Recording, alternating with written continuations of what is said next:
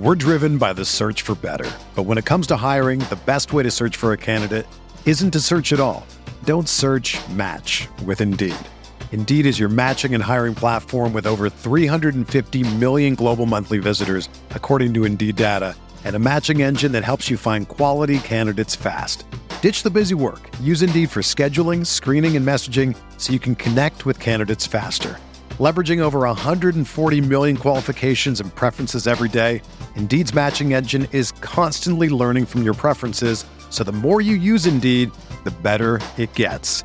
Join more than 3.5 million businesses worldwide that use Indeed to hire great talent fast. And listeners of this show will get a $75 sponsored job credit to get your jobs more visibility at Indeed.com slash BlueWire. Just go to Indeed.com slash BlueWire right now and support our show by saying that you heard about Indeed on this podcast. That's Indeed.com slash BlueWire. Terms and conditions apply. Need to hire? You need Indeed. This is Tyrese Halliburton, and you're listening to Setting the Pace.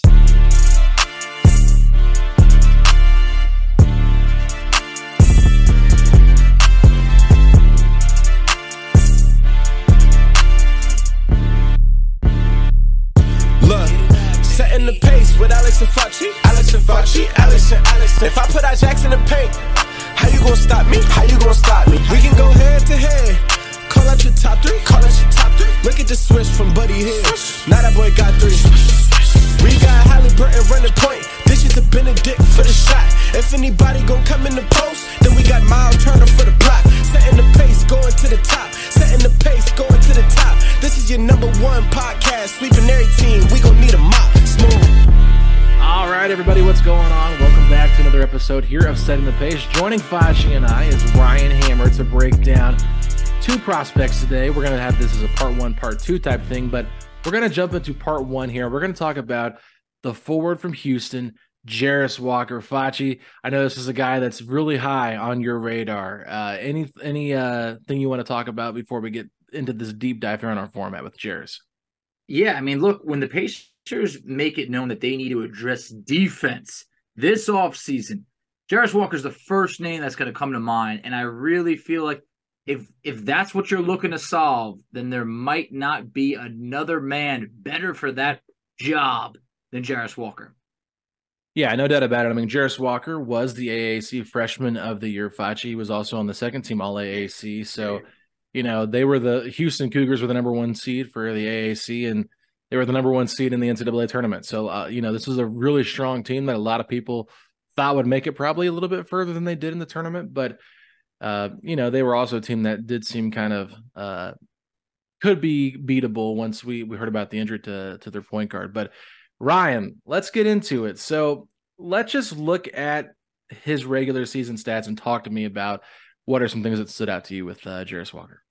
Yeah, uh, I mean, Fox, kind of like you said, like he is just an absolute monster on the defensive end. The blocks is the biggest thing that stands out.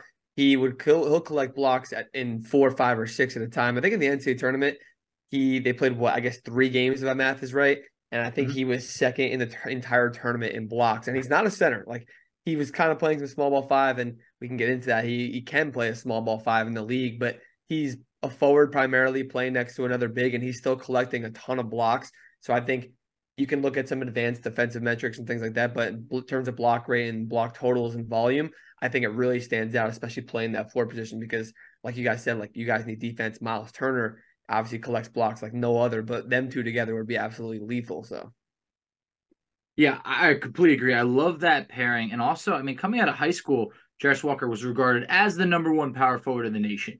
You know, eh, Victor Wembanyama, you could argue what position he's going to be, but when you're looking at, you know, maybe of a true four, it feels like Jarace Walker could very well be the best in the draft. I feel like this is someone that you got to remember, you know, 19 years old, a freshman. So you're not going to see these crazy stats across the board. However, defensively, that's where this guy is going to make his money in, in the NBA. That's what you're going to get out of him. And we feel that the offensive game will come along. However, I know we'll be breaking all that down. But Alex, you were kind of one of the guys that initially got me onto Jarace Walker initially. What is it that you liked most about him, and what do you feel most confident about his game? I, I feel like he's got one of the higher floors in this draft class. I feel like you know his ceiling might not be as high as some of these other players that we're going to talk about as we cover these prospects, but I do believe that he could come in right away and be the Pacers starting power forward if he is their draft pick. I think that he does fit very nicely, like Ryan said, to Miles Turner. The Pacers have needed a secondary rim protector for a while. And while they tried it with Jalen Smith, I, I just think Walker is more of a forward where Jalen Smith's more of a center. And with with Walker, one of the things like you mentioned, he is a freshman, so he didn't see a lot of touches, but I think it's more than just being a freshman. It's because he was on an experienced team in Houston. So Kelvin Sampson, why Indiana fans definitely know a lot about Kelvin Sampson because of his time with IU, and he's a good coach. Bottom line, he can flat out coach, and he's gonna get the best out of his players. But I do feel like you know there was a there was a part of his game that you probably wanted to see more of in college but I do feel like he's just got a good feel. Very smart basketball player, high IQ.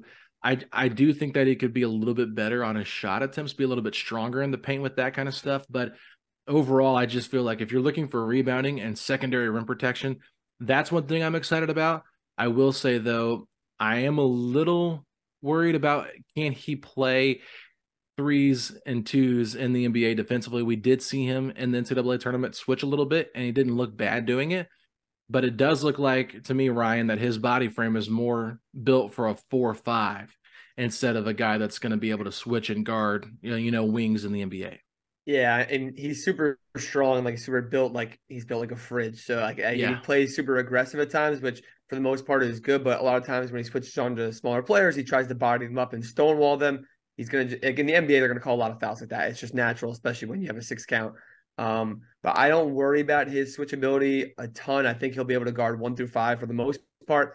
Listen, if you get someone uh, one of those six six two guards, like I'm a Hawks fan, Trae Young comes to mind, but like one of the quicker guards, he might have some issues at times. But I wouldn't be too worried. I think, especially in a lot of pick and roll and screen action, he should be okay. Um, I have the same worries though, Alex. You mentioned about like the shot attempts where coming into Houston, like I wanted him to have like the chance to shine offensively on both ends. Uh, and I, Kelvin did do a really good job at balancing like what the team needed, which was Jarace to be fair, uh, but also like letting him shine because he knew that he like, he has to get this young man on his path to the league. Like I think Kelvin Sampson has really good understanding of that. Uh, but in terms of like ISO scoring and pull up shots, I don't think that's his strong suit, and I think that's where it kind of limits him. Where I agree. He has, if not the maybe the highest floor in the entire draft outside of Victor and Scoot, will completely eliminate them for those conversations.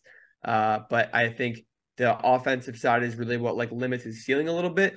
I'm not saying he can't be a good ISO scorer. I don't think he will be because of these things and because of his experience and small volume and sample size in it. Uh, and even that, it's at low efficiency. So that's kind of that's kind of what worries me on him. But it's a no brainer. I think defensively, he's a great fit. Like I would take him to be completely honest. I think I had him at number four, my big board, my last one that I put out. He'll be four or five, maybe six at worst, to be honest, because he's going to be good in the NBA. He's going to be in a rotation, probably a starting lineup in five, ten, maybe 10 years. So, yeah. And talking about that fridge, you know, that frame that you said built like a fridge because this guy is six eight. He's 240. He's got a wingspan of seven foot two. There is a lot to like. When you mention offensively, you know, by the numbers, I saw it was he had he attempted less than 10 shots or had less than 10 points in 16 of his 33 games. So, yes, he did leave a lot to be desired there, but part of that comes with fitting in on a winning team. We talked about this was a team that was number one overall at times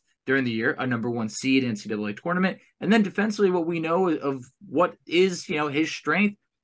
The AAC, he was number one in defensive plus minus. He was number one defensive rating. 87.1. So there's a lot to like there, but offensively, it feels like the, the, the game is it will come to him, but I also want to say that he's not this slouch from three point land. Shot roughly 35%, made, I want to say it was 32 or 33 three pointers on the year. So it shows that there is room for that to continue to develop. But for right now, you know, as a, as a freshman big, I, I feel like there's a lot to like, and you know the rest is going to come. But Alex, is there maybe you know something that you're I don't know, maybe a comparison. Comparisons could be all over the place.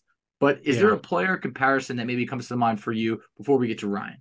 Yeah, I mean, before we jump into to player comp stuff, Facci, I know you were doing a lot of research on Jarace Mhm. Walker before Yep. we did this. Can you kind of let the listeners know just how good of an NCAA tournament that he had? Because I know some of these numbers, like the last game he had against Miami, he was phenomenal in that game. And Miami was a team that has a lot of guards. And so it's kind of like, okay, how is he going to play against these guys and what's he able to do? And I thought, you know, I talked about him being able to switch a little bit. This is one of the games where I thought it challenged him the most, but it was fun to see him kind of playing that game. So if you have those stats up, Facci, that'd be great. Absolutely. So uh Jarace took his game to the next level in March Madness. Uh in his the final game that we saw. Well, let me go before that. So we saw him as an absolute force defensively against Auburn. Six blocks, 10 rebounds. They pick up the win. They move on to play Miami. In the last game that we saw him in, he had 16 points, 11 rebounds, five assists, and four blocks in the Sweet 16. So doing a little bit of everything. I know we'll get to it, but this man is one of the better passing forwards in this draft. I feel there's something that is very underrated about him. He's got a great feel for the game, but obviously we know defensively that this man can block just about anything. Uh, Ryan, you mentioned it before.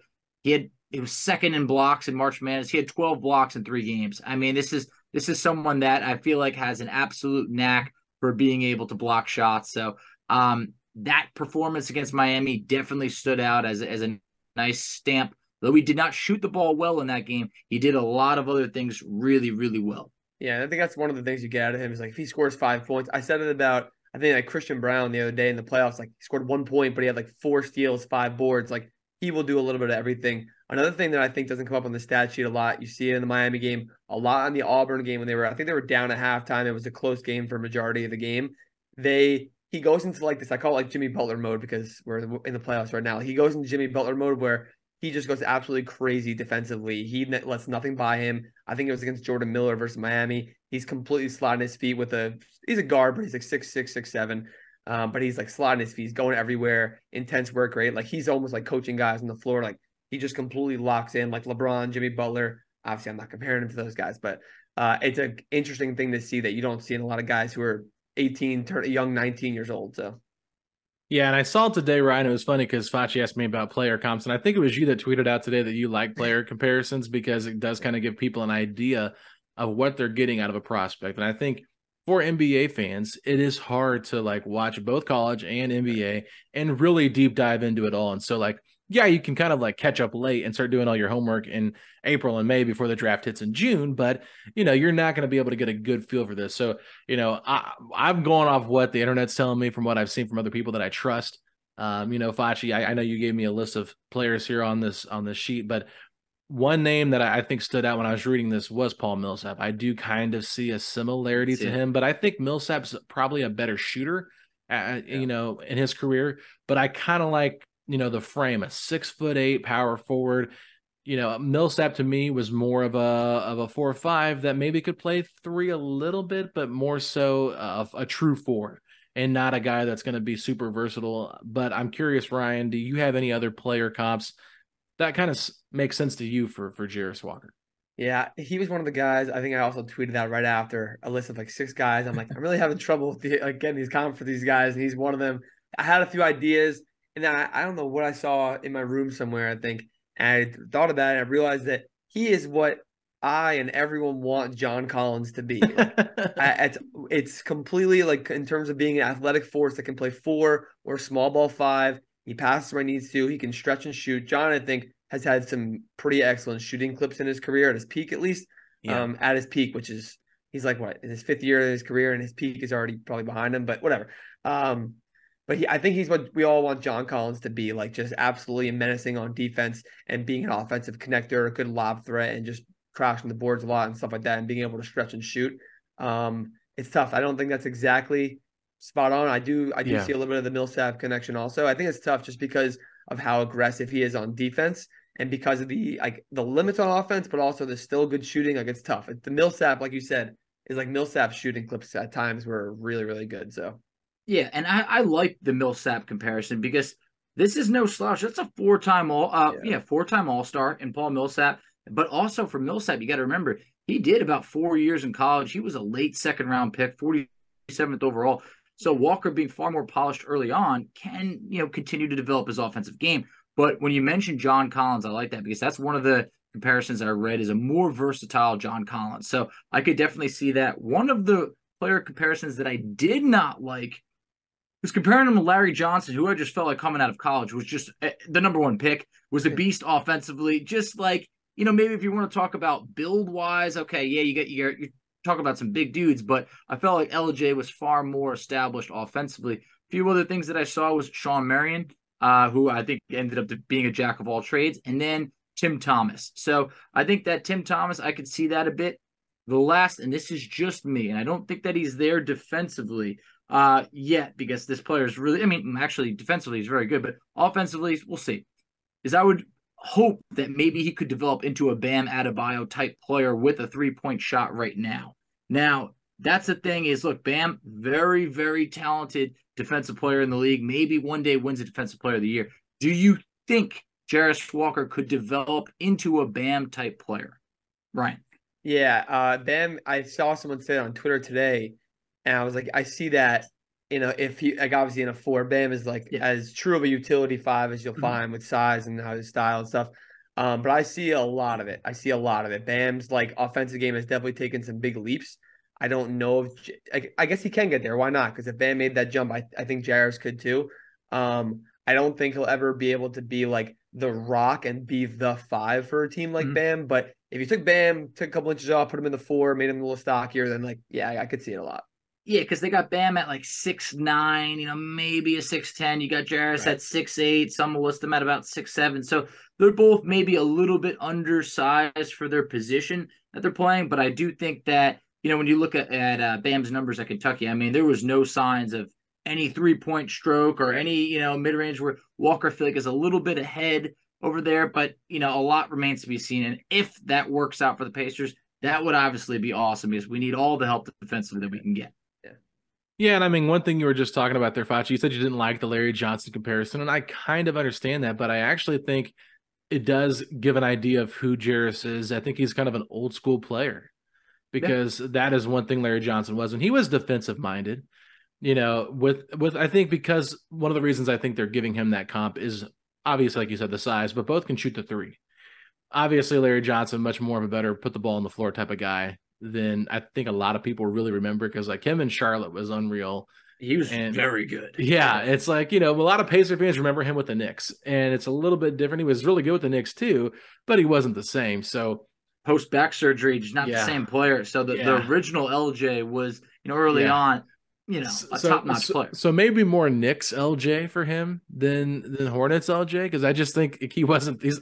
I don't think Jarace is that athletic as LJ was, like with some of the stuff he was doing. But I mean, the guy dressed up as as Grandmama on Family Matters and was dunking in a dress. So I'm just Got saying, like you know, he was pretty awesome. But one thing I do want to move on to now is the strengths of Jarace Walker because obviously we could go on and on and on, but the biggest thing for me, besides the defensive ability, is I love that he has a seven foot two wingspan. I, I think that is huge for him being only six seven, six eight, because we've noticed like there's the reason why I was so high on Moses Moody was because of the wingspan that he had. I thought, oh, this is going to allow the Pacers to have defensive versatility if they take him. He's a young guy that has plenty of room to grow. So that was that for me. But Ryan, anything you like about him, about his game that we haven't already talked about?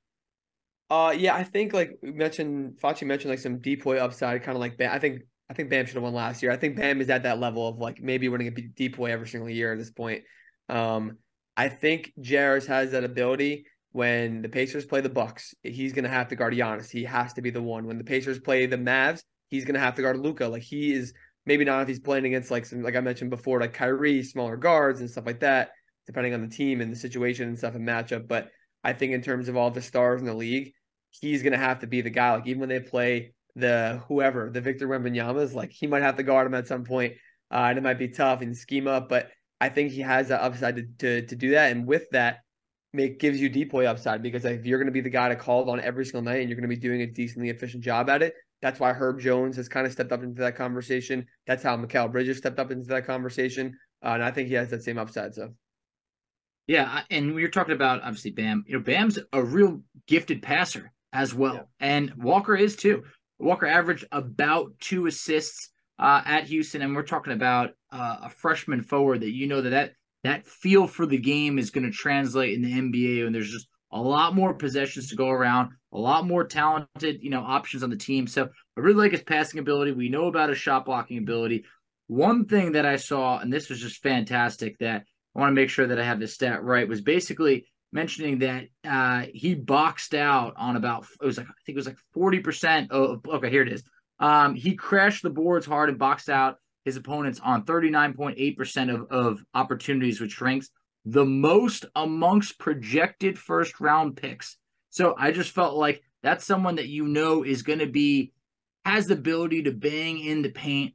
Hopefully, be able to pull down more rebounds. It's been an issue for the Pacers for years. Being able to block shots, but then also, you know, a good passer. So we know what he could do defensively on the offensive side of the ball. I think that we mentioned earlier, he showed that the three point shot could be there for a guy like Isaiah Jackson who's on the Pacers. We've been waiting now for a couple years. Like I think he made a couple of threes in college, and we thought it would translate. At least Walker made about 32 or 33 three pointers, so it feels like okay, that part of his game should be there.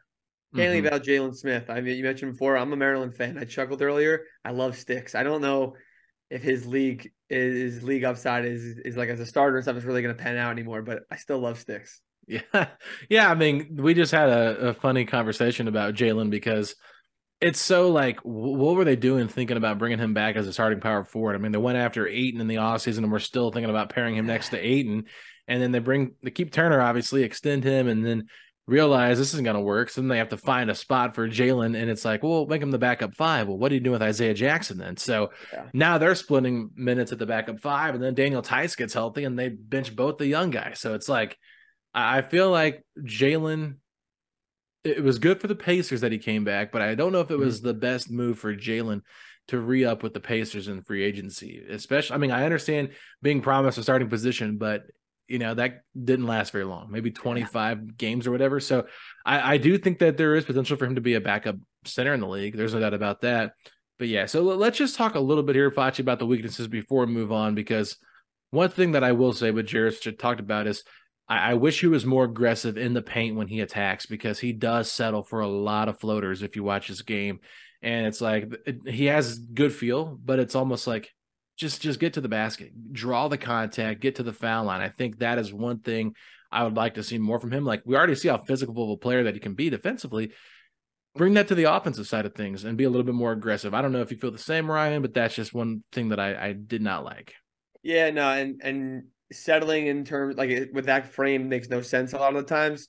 Uh, depending on who you're going against in the league, it might change obviously versus college stuff. But he doesn't have like a great pull jumper either, which is a thing that worries me a ton. Where like you're settling for floaters, you're settling for fades at the elbow and stuff like that. Uh, I look at a guy like was a similar frame, like Isaiah Stewart loves to just pound the rock inside and loves to get absolutely crazy. He's not the best player at all, but you can learn a thing or two from a guy that's built similarly. It's been in the league for a couple of years at this point, and he's had some success doing that. Uh, so I don't I don't disagree at all. I, I do see that. And then the ice, like I mentioned before, I think earlier, the ISO bag really is not super is not there. And mm-hmm. I get that he might not have the might not he might be the third option or fourth option offensively on the team, maybe even fifth or sixth at times. Um, but he's gonna have to have the ball in his hands. He's gonna be with the second unit every now and then. And I think that's gonna really like unleash his game and make him worth a top five pick that he might end up being. Uh, but we'll see, I guess. Yeah, my my you know cons or weaknesses is I just the offensive game is a little bit of a mystery of if it will ever fully be there. It feels like it's going to be too hard for the offensive game to ever match his defensive capabilities. We get that. But would he will he ever be a top two scorer on a team? I don't know. I really don't. And maybe you don't need him to be. If you have a guy like Tyrese Halliburton put up 20, maybe Mathurin can end up, you know, putting up 20 plus so you don't need to have another guy putting up 20. Uh, it's hard to have three guys doing that. But at the same point, Alex, to your point about the floaters, eh, about 50% of his shots in the paint were floaters. That yeah. felt way too high. And then also talked about him being, you know, uh, one of the better passing forwards in in this draft. He also had a high turnover rate when attacking the rim. So I just feel like that's something that need him to tighten up a little bit on the turnovers. You know, use your body to you know, attack the rim instead of getting close enough to just put a floater up there and come up a bit short. So uh, I worry that his offensive game might not fully develop over time for a guy that could be a top five pick, but defensively, there's obviously a lot to love. Yeah, for sure. So let's go ahead and look at what the mock drafts are saying here, Facci. So go ahead and let me know where we're seeing Jarace fall out in some of the mock drafts you looked up. Man, these mock drafts are all over the place. And to an extent, look, they started at four. I feel like for a long time, I saw him locked in at four behind Victor Wembanyama, Scoot, Brandon Miller. And now I feel like we're seeing him between fifth to seventh. I saw on Tankathon, they had him at seventh. Hoops Hype had him at sixth. NBA Draft Room had him at fifth. CBS had him at fifth. Those are just a few of the ones that I went through today. So consensus feels to be, you know, fifth or sixth.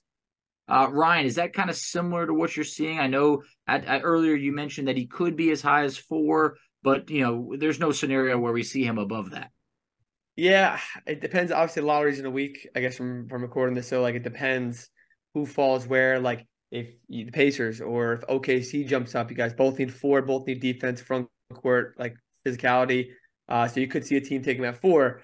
I don't think three makes sense because Brandon Miller will be there who can play the four. Also, obviously, a very, very different skill set. But in terms of filling the four, you go with the upside in that sense. I think no team would pass on him there for Jarace. Uh, and like the Blazers, I think are Blazers are currently fifth in odds yep. at least uh, going to the lottery. They're team I think is that's why he's five a lot because like if they want to try to contend, which whatever they can keep trying to do whatever they're doing. Uh, but Jarace is the perfect fit, and then he can still play the long term game with him. He'll still be good for years to come because he is relatively young. Uh, I just think it, it, depends. I think he's worth pick four, pick five, pick six. I understand if teams pass on him and want to go for upside. They want to take, they need a guard. They want to take Keyonte George, Anthony Black. Like, I get that. So I think anywhere from like four to like eight, he's not going to go past seven or eight realistically. So, mm. yeah, no, I would agree with that. I think that the four to eight range is probably in the right spot. Four does feel a tad bit early to me, even though I think I have him on my Pacers big board at four. I'm going to be making some changes to that just because as I continue to dive into these prospects, I think there's a little bit more upside. And I think if I'm the Pacers, I want to swing on the upside and not just settle, not in a bad way, but just settle for a guy with, like I said earlier, a high floor. Because yes, he can come in right away, and I think he would be the starting power forward, but long term, is that the best fit? You know, and we've seen that happen before. Like they thought that same thing about Chris Duarte just two years ago when they took him.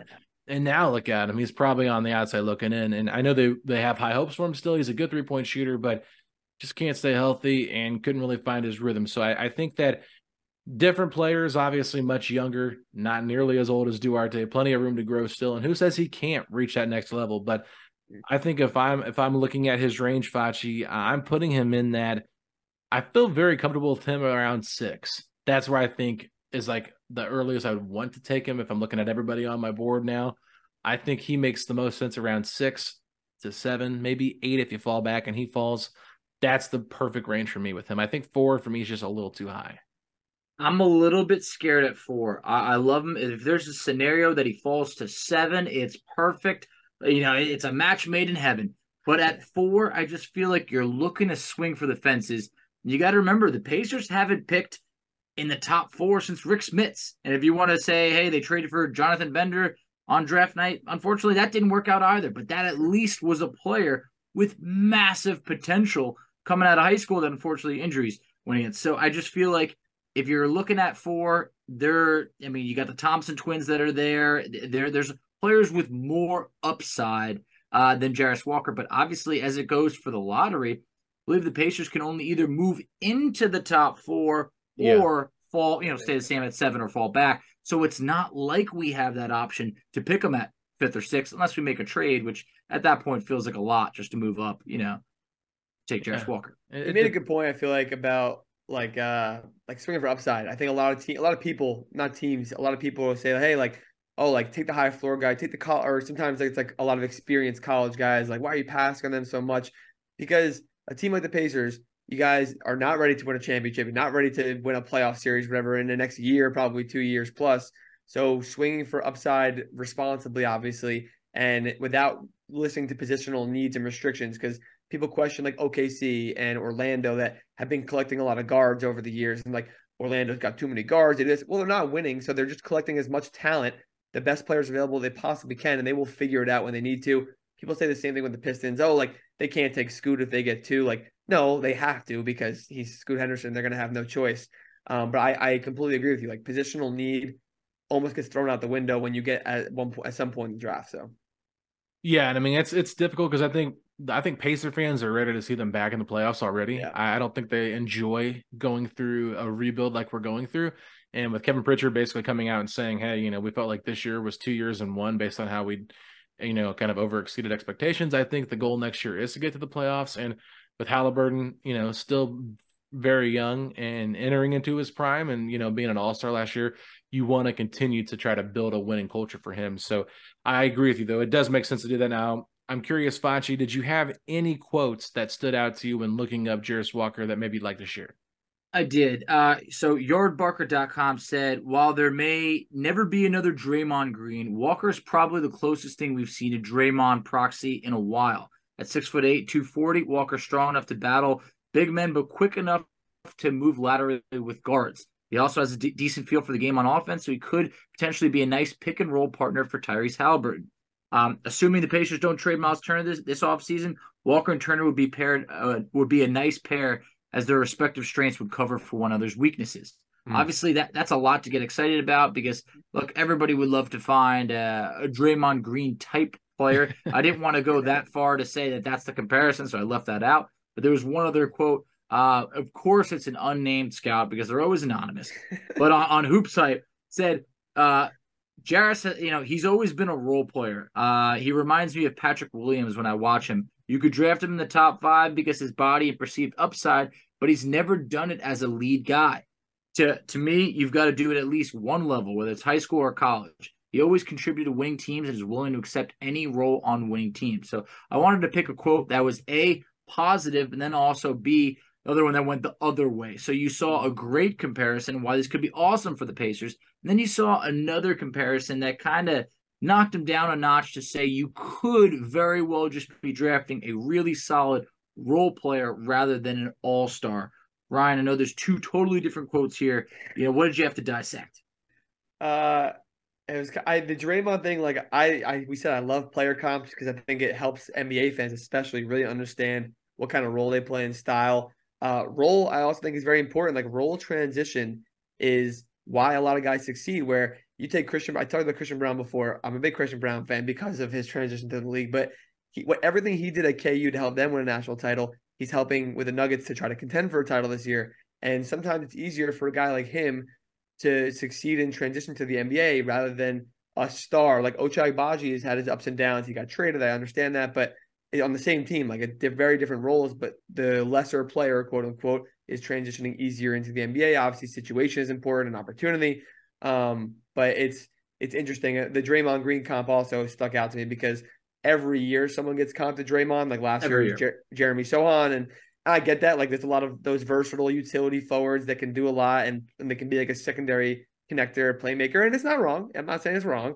Um, but like Fox, like you said, like I can't like commit to that comp because yeah. it's just like also nobody's like Draymond with so in so many aspects. So. Yeah.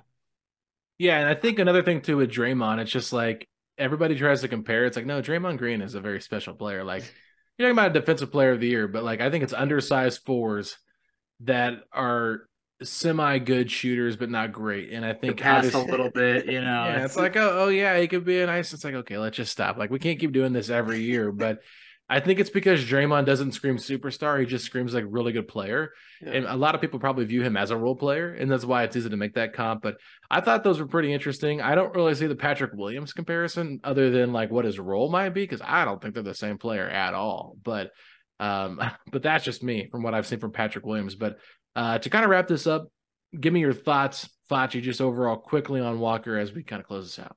Overall thoughts. Look, the Pacers set a franchise record for most points that they've ever scored in a season, and we won 35 games. We need defense. If you're if that is exactly what you're looking to buy into, Jarace Walker makes a lot of sense. However, I'm a bit scared to use a top four pick on him if it came down to it. Like I said, if he's there at seven, great. I just don't know if I see him as an all-star caliber player. Um, however, the, the when I started to go across some other young bigs, now look at in 2020, James Wiseman, freshman, couple years in now, we really don't know what we're looking at. Patrick Williams, well, a little bit of you know, played three, four. We still don't know what we're really looking at, and I don't think that the Bulls have gotten what they hoped for. And Onyeka Okongwu, always a mouthful, tough. He went top six, yet to live up to expectations. These freshman bigs, it takes them a few years to develop. How patient is an organization looking to be? We're not in the position the Warriors were, but we saw them punt on the number two pick of James Wiseman in about, you know, two seasons. So I just feel like Jarace Walker could be someone that takes a little bit of time to develop while some other players might be able to hit the ground running. When you're at pick four, if you're there, you better hit a home run. At seven, you're still looking for someone with very high upside, hopefully a Bennedict Mathurin type of player that can make a big impact. With Walker, you know, it, it remains to be seen defensively, very well could be. Ryan, your final thoughts?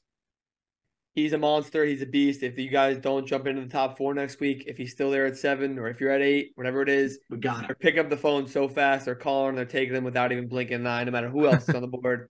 Uh, but I do agree at four, it gets tough. It almost is annoying that you guys can't be five or six. Exactly. But we're not. You can't complain. Don't complain because like we talked about it. I think out like we interacted on Twitter. Like you guys haven't had a top five pick since '88 or something like that. Like don't don't. It's okay if you get the top five pick. You take someone else or whoever you take. It's okay. I, I mean, if we jump into the top four, sorry, Jarace Walker, but we're probably looking at somebody else. But at this point, it feels like a very realistic pick for the Pacers, and I think he's a good fit. I just listened to Sam Vecenie and Adam Spinella do a mock draft on the Game Theory podcast, and that's who Adam Spinella picked for the Pacers at seven. And I and they both just kind of raved about the fit with the Pacers. So I do think that Rick Carlisle would love someone like this on his roster. Smart basketball player, good rebounder, good defender. But overall, I would say that um, I, I walked away feeling really good about him as a player little small things to improve upon, but that's really it. I don't think like the big stuff you're worried about. Like I think he's going to be a high IQ, mature basketball player that's going to understand his role. You don't have to worry about any of that stuff. You don't have to worry about trying to like bring him down a little bit because sometimes guys are trying to like prove themselves as rookies. And I mean, he's still going to prove himself, but some guys are like, oh, I want to be an all star. I want to be, you know, rookie of the year. And they got to kind of be controlled a little bit by their organization to like realize, hey, this is about a team, not about you. Individual awards are great, but we got to do this as a collective unit. So I think that's one thing that works out great for him. But let's go ahead and wrap up part one here of our of our draft talk here, and uh, we'll come back tomorrow with a conversation about UCF's forward Taylor Hendricks. Setting the pace, going to the top. Setting the pace, going to the top. This is your number one podcast. Sweeping every team. We gonna need a mop. Smooth.